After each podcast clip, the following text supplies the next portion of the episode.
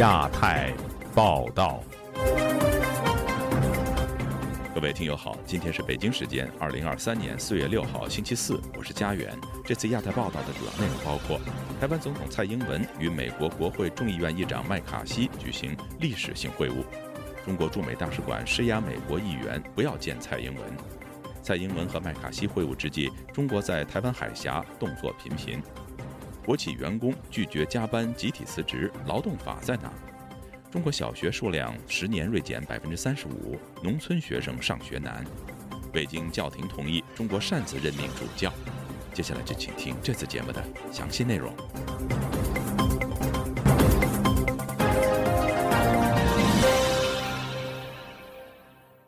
台湾的总统蔡英文从四号到六号过境美国加州洛杉矶，美国众议院议长麦卡锡五号。在洛杉矶附近的里根图书馆与蔡英文会晤，并主持跨党派议员与他会谈。现场的情况如何？中方对此又有什么样的反应？本台就此连线在洛杉矶报道蔡英文过境的记者凯迪，请他介绍一下相关的情况。哎，凯迪你好，关于蔡英文过境洛杉矶，能不能先请你介绍一下你所在的位置和现场的情况呢？我现在所在的位置呢，就是加州洛杉矶附近的这个里根图书馆。今天上午，美国众议院议长麦卡锡是在这里呢，欢迎台湾的总统蔡英文，并且和他举行了会晤，然后呢，又主持了跨党派议员和他的会谈。蔡英文抵达的时间呢，大概是在九点五十五分。当时这个议长麦卡锡是在图书馆外面迎候他。两个人见面以后呢，可以看到蔡英文当时面带微笑。那么陪同他的呢是台湾的驻美的代表肖美琴。然后呢，蔡英文和议长麦卡锡两个人简单寒暄之后，就一起走进了图书馆。两个人当时呢，并没有跟媒体有任何的这个互动、讲话等等，然后就直接进去了。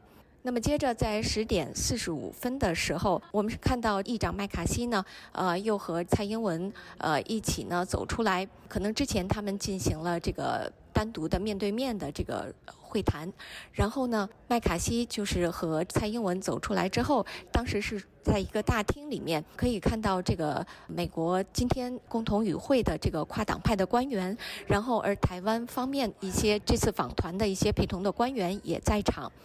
蔡英文呢是和与会的这些跨党派议员们逐一的握手，然后简单的寒暄，然后呢，议长呢陪着他，然后一直也绕着这个桌子，又走到台湾官员的这一侧，议长麦卡锡也是和台方的官员一一的握手，双方坐定之后，主要是麦卡锡和民主党核心小组的主席 Pete Aguila，他们两个做了简短的讲话。呃，然后媒体呢就被带离了这个现场。当时麦卡锡他特别强调，这是一个跨党派的会议，不是一个民主党或者是共和党单方的，而是一个跨党派的这个国会议员与蔡英文举行的会晤。而且呢，对于美台之间未来能够在经济发展呐、安全方面，还有民主方面能够共同的这个合作，也感到非常的乐观。然后，民主党核心小组的主席也做了简短的讲话。那么，这次美国跨党派议员们，他们想从蔡英文那里了解到有关台湾什么样的信息呢？而中方有没有对这些议员施加什么影响呢？我们是看到今天早上美国媒体就是叫九倍新闻，它有报道这些跨党派议员呢，他们有的接受这个访问的时候说，他们就是非常希望了解台湾人民捍卫他们的安全的决心到底有多大，以及蔡英文他所了解的台湾民众到底现在他们是一个什么样的想法、一些态度。中国驻美的大使馆也有官员直接致信这些议员，要求他们取消这次会面。不过，议员们当然是拒绝了这种压力，然后呢，坚持要和蔡英文会晤。而且呢，还有这个议员叫 Rob Whitman，他就说呢，呃，习近平是一个霸凌者。另外，能不能够介绍一下啊？接下来双方会谈之后还会有哪些活动？是在蔡英文和美国的跨党派议员举行会谈之后，在当地时间十二点钟，蔡英文和议长麦卡锡将会出来发表一个简短的声明。然后他们不会回答记者的任何问题，然后他们举行午宴，然后蔡英文就将离开。然后呢，在下午大概两点钟的时候，跨党派的议员，包括议长麦卡锡，将和记者们举行一个媒体会，也将回答现场记者的问题。家远。那么，听说一些当地社团星期三会到里根图书馆表达对议长麦卡锡和总统蔡英文会晤的支持。当然了，也有亲大陆的社团也会到现场进行抗议，是这样的吗？啊，是的，我们今天在里根图书馆的现场呢，既看到有欢迎的台湾的一些台侨，然后呢，也有一些大陆的异议人士也来欢迎。呃，同时我们也看到在现场也有一些这个挥舞着五星旗的一些抗议的人士，主要是来自大陆的一些侨团。而且在空中呢，我们还看到有一个直升机在这里绕来绕去，上面用英文呢，好像是写着呃 “One China”，呃，“Taiwan is part of China”，就是说一个中国，台湾是中国的一部分。可能这个是抗议者这个他们特别雇来的吧。今晚还会有些什么活动呢？今天晚上，蔡英文在下榻的旅馆呢，还将有一场侨宴，就是主要是当地的侨胞，可能规模呢也比较大，可能会有上千人的。那么明天中午，蔡英文就将结束过境，离开洛杉矶，然后返回台湾。好，家远。好，谢谢凯迪从现场为我们所做的介绍。好，谢谢家园。台湾总统蔡英文与美国众议院议长麦卡锡率领的跨党派议员会面前一天，多位美国议员收到来自中国驻美使馆的所谓警告信，敦促议员们取消行程，并扬言中方将采取必要行动。美国众议员辛森决定直接公开信件的全文，他说要揭发中共可悲的策略。请听本台记者唐佳杰的报道。据本台了解。多位美国议员在与台湾总统蔡英文进行跨党派议员会面的前一天，收到署名来自中国驻美大使馆外交官的警告信，敦促议员取消会面。美国众议院议长麦卡锡于美国时间四月五日在加州主持与台湾总统蔡英文的跨党派议员会面。四月四日，一封长达四页的电子邮件寄到多位美国国会议员的办公室信箱，署名来自中国驻美大使馆负责国会事务的参赞李湘。信件写道。我们必须敦促美方避免促成美国立法者和蔡英文的会晤，并停止一切形式的美台官方互动。信件还说：“我必须指出，中国不会坐视公然的挑衅，而且很可能会采取必要和果断的行动，以应对不受欢迎的情况。”中使馆的信中还提到，蔡英文过境纽约时，面对不少抗议人士，声称这体现了人民的意志。台湾国安单位先前指出，中国驻美使馆以补助款的方式动员侨民，试图干扰蔡英文过境行程。据截稿，中国驻美大使馆并未回复本台的核实与置评请求。据本台了解，这并非中国驻美使馆第一次以电邮方式向美国议员寄出警告信，多位美国众议院中共问题特设委员会的议员办公室都收到了这封信件。众议员辛森决定把这封邮件公诸于世。他告诉本台。我们没有直接回复中国大使馆，而选择公开电子邮件，让他们的策略曝光。辛森还批评中方干预美国议员的行程是可悲的威胁。他说：“我们将不屈不挠地捍卫自由，并与台湾站在一起，绝不退缩。”他期待与蔡英文总统的会面，并重申对台湾和所有热爱自由国家的承诺。自由亚洲电台记者唐佳杰、凯迪，华盛顿与加州报道。美国国会众议院议长麦卡锡在五号会见台湾总统蔡英文之际，中国在台湾海峡动作频频。台湾国防部公布掌握的情资说，中国海军山东号航舰编队穿越巴士海峡。与此同时，中国福建海事局则表示，六千吨大型巡航救助船将在台湾海峡中北部联合巡航巡查。请听记者夏小华发自台北的报道。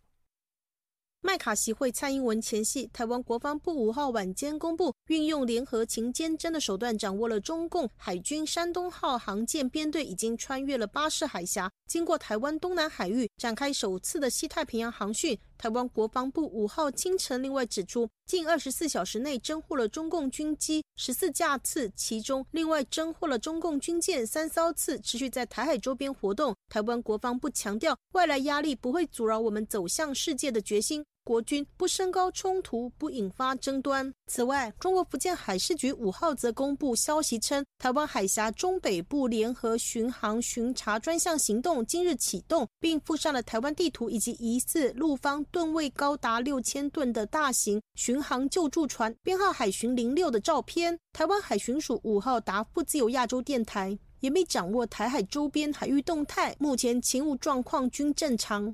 中方宣传的台海联合巡航活动消息一早就登上了中方审查的微博热搜榜。台湾国防安全研究院所长苏子云接受自由亚洲电台采访断言，中方出动没有武装的救助船，主打灰色地带冲突资讯战，维持面子主权哦，那要避免军事冲突。可以从这一次的主责单位是福建海事局看得出来，定调是它的领海跟经济海域的一个行政执法机构。它借由是海巡零六号船，没有武装的船，举行这样的一个活动。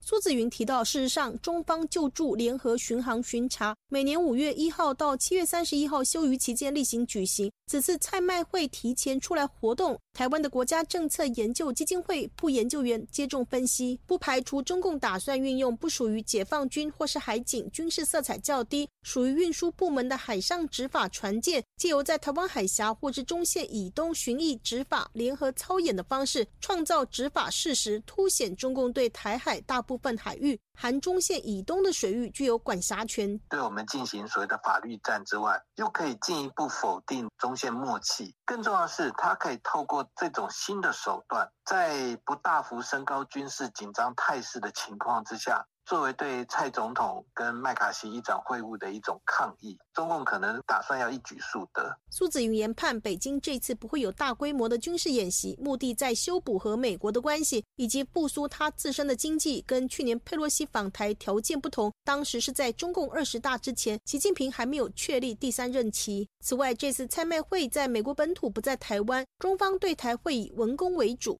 包括策动洪都拉斯断交、散布维蒂马拉派员附中，以及新国总理称台湾为中国内政、卖菜会取消等假讯息。苏子云认为，中国的干扰反而强化了台湾内部跨党派团结，支持蔡英文拓展外交。台湾民进党及立法委员王定宇五号指出，中方发动了一连串的文攻武吓，反制蔡英文在美国受到史上最高规格的接待。在南海，中国就发起了三十八天的演习。对此，美国、菲律宾预计在四月十一号就要在菲律宾的最北端靠近台湾的区域进行史上最大肩靠肩的联合参演，包括日本、澳大利亚都会派员参加。王定宇说：“台湾和美国的海巡单位早就签署了合作备忘录，在台湾海峡的公海南北侧，海军海巡捍卫二十四海里、十二海里国际伙伴合作捍卫公海权利。中国这种耍流氓、欺压霸凌周边邻国的方式，我们可以看到，不管是美国、日本、菲律宾、澳洲或者台湾，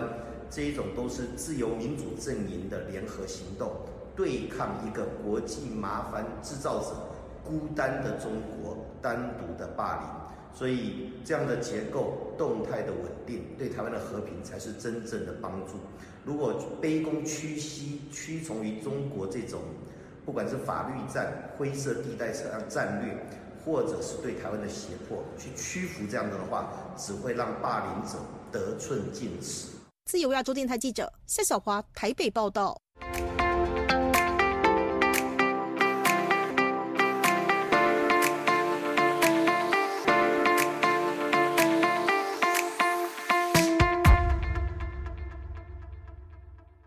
一家中国国营企业的员工近日因为拒绝在清明假日期间加班而集体辞职一事在网上疯传，引发舆论对于中国加班文化再一次热烈关注。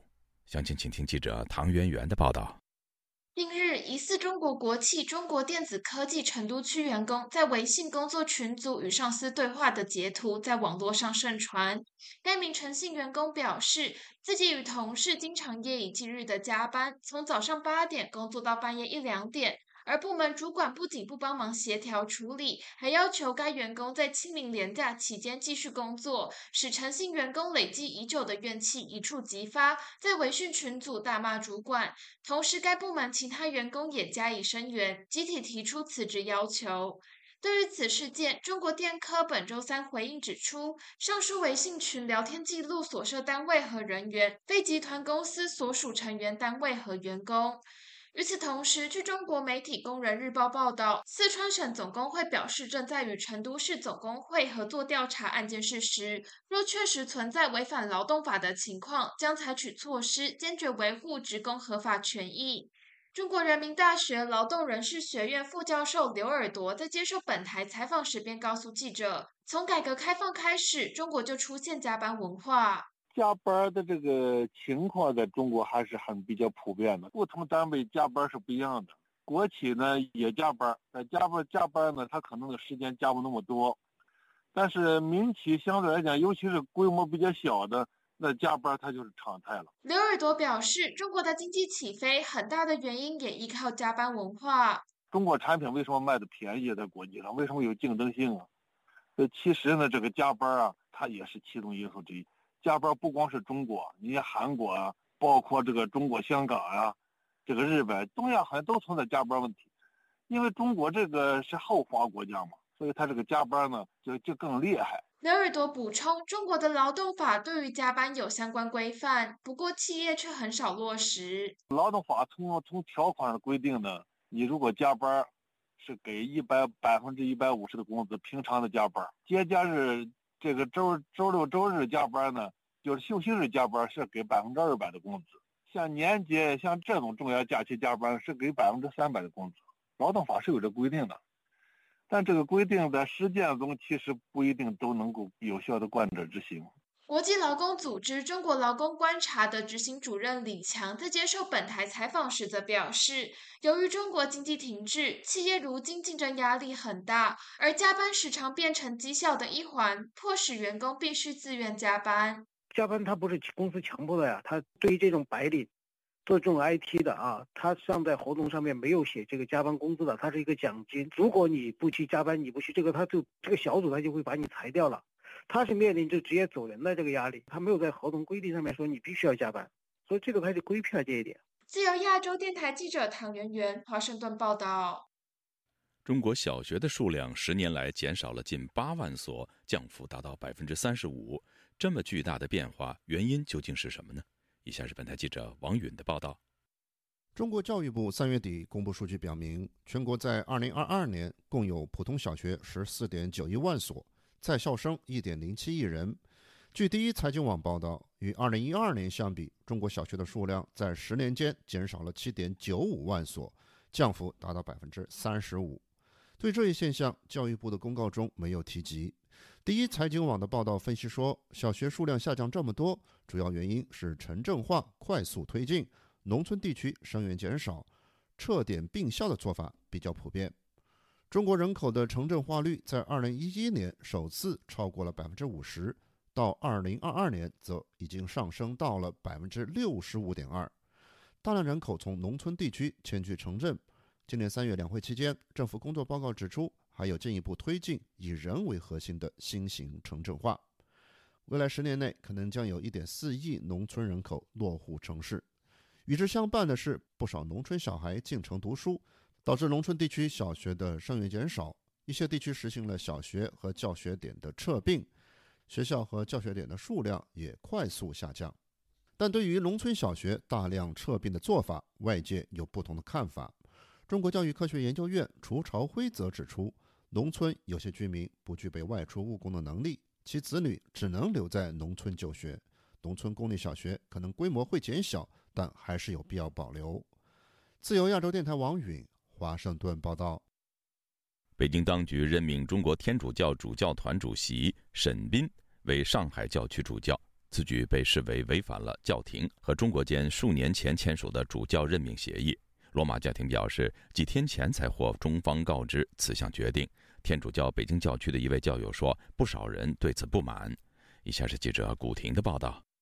有十五万教友的天主教上海教区主教职务悬空十年后，中国政府已任命天主教中国教区团主席沈冰担任上海教区主教。路透社本周二报道，梵蒂冈教廷发言人布鲁说，几天前才获中方告知此项决定。不过该任命未获宗教方济各同意，违反中梵签署的主教任命临时协议。天主教中国北京教区一教友刘先生周三接受自由亚洲电台采访时说：“他已经得知沈冰出任上海教区的主教。上海教区发了在别，但也没拍照片，应该是教廷任命。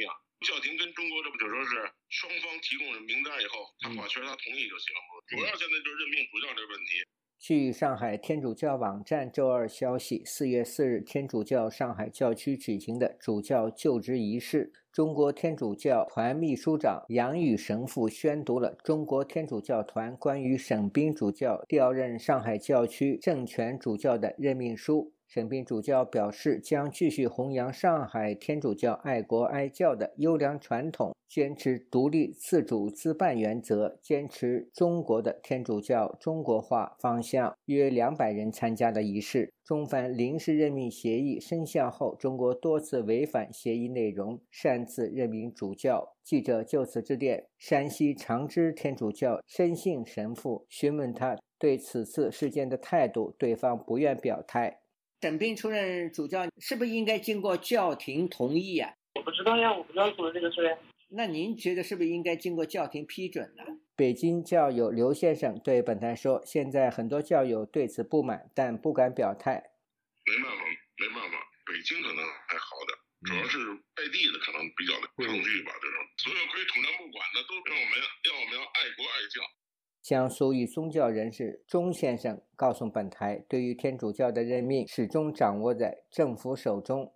我们根本就无视梵蒂冈呃教皇的权威。这一次的任命也是显明中共对协议梵蒂冈的主教任命权威一个无视。”这位教友认为，发生此事并不令人感到意外。他说：“包括对于基督教的会长啊。”主席啊，牧师的呃任命啊，都是掌控在我们手里。哎，教会也没有自主权。我有一些天主教的神父朋友，经常表达这种不满，不敢讲。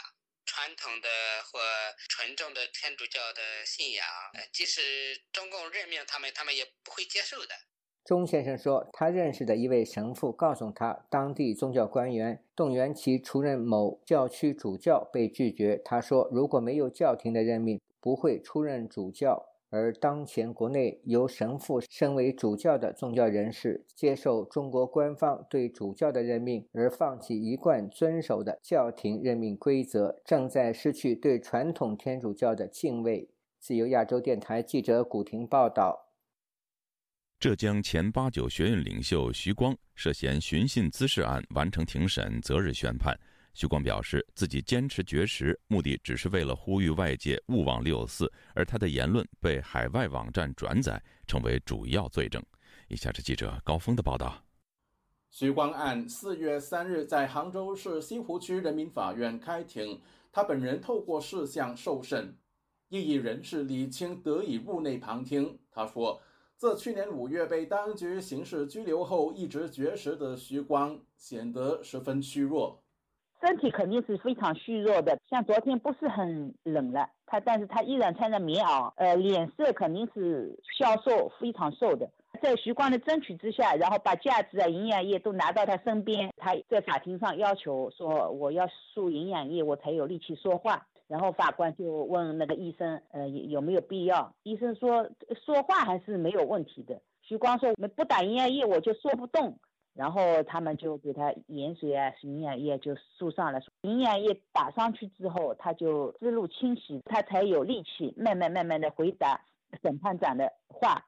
以往每逢六四周年纪念日，徐光都会以各种方式敦促当局平反六四。去年六四前夕，杭州国宝和警方上门警告徐光，六四期间不要外出，以及在网上发表言论，并扣押他的手机。其后，徐光到派出所抗议，遭公安以涉嫌寻衅滋事刑拘。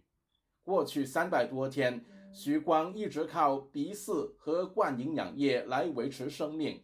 他在庭上表明，自己坚持绝食，目的只有一个。就是呼唤外界勿忘六四。最后，徐光的那个陈述，我听的是非常感动。他说：“我热爱这个国家，我热爱中华民族，希望六四平反。”一说到那个那个敏感话语，是法官就不允许他说下去。徐光也没办法。五十四岁的徐光，上世纪八十年代曾参与浙江高自联活动，九十年代曾联署要求释放当时被囚禁的民运人士王丹和魏京生。一九九八年，他参与组建中国民主党浙江省富阳市筹委会，其后被以颠覆国家政权罪判刑五年。徐光好友异议人士邹威表示，控方以徐光的言论出现在海外社交媒体作为入罪的理由，在认为是在 Face Facebook、推特、电报上所谓有徐光的视频言论。以海外网站有取光的言论作为定罪的理由，中共的手呃都伸到那个国外去。那么这个言论到底是谁的啊？目前本身都是没办法证实的。现在所谓的网络电子呃呃寻衅滋事呢，在中国大陆有一个标准，就是你的言论被转载了多少字，就是你一个定罪的标准。据了解。控方在庭上提出以五年以下有期徒刑作为量刑标准。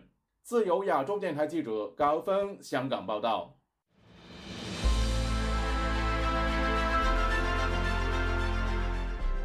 用暗网访问自由亚洲电台，避开老大哥的眼睛。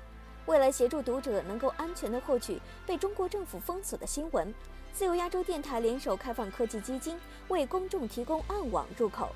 中国大陆的读者可以借此匿名访问本台，以浏览最新疫情消息和其他敏感新闻。该暗网普通话网址是 h t t p s 冒号斜杠斜杠 w w w 点 r f a 六二 z l 六 z 六 o w m t l f 点 o n i o n 斜杠。m a n d a r i n 斜杠，读者可使用基于火狐的洋葱浏览器，匿名访问以上网址。该浏览器最初由美国海军研究实验室设计，可以通过像洋葱一样的多层加密结构，屏蔽互联网用户的地点和身份，绕开政府的审查和监控。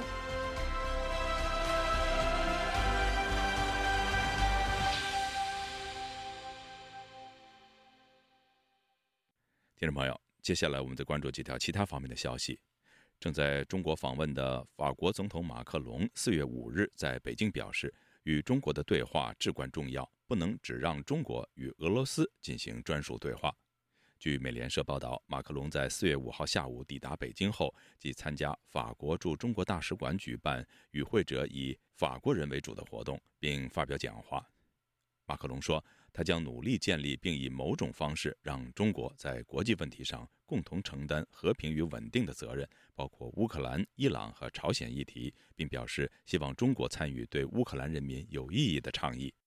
中国六十三名基督徒因为签证过期在泰国遭到拘留后，泰国官员星期三表示，下周这些基督徒可能会被驱逐到第三国。美联社四月五号引述泰国国家警察局副局长的消息指出。泰国外交部和移民局的代表正在就此事与联合国难民署和美国大使馆会谈。副局长表示，这些基督徒在下周前会被驱逐出境，但目前还不清楚将被驱逐到哪个国家。中国著名博主边城随想本名阮小环被以煽动颠覆国家政权罪判处七年监禁。总部设在巴黎的无国界记者组织四月四号发表声明，呼吁中国当局释放阮小环。此外，维权网引述海外艺人是苏雨桐的消息说，编程随想的妻子贝女士星期二前往北京与二审律师尚宝军会面，却遭到八名警察的拦截，之后被上海信访办官员从北京带回上海家中。尚宝军也被当局约谈。不过到截稿时，本台仍无法独立核实上述消息。印度政府四月四号对中国重新命名两国边境的主权争议地区。阿努纳恰尔邦一事作出尖锐回应，称其断然拒绝。听众朋友，这次的亚太报道播送完了，谢谢收听，再会。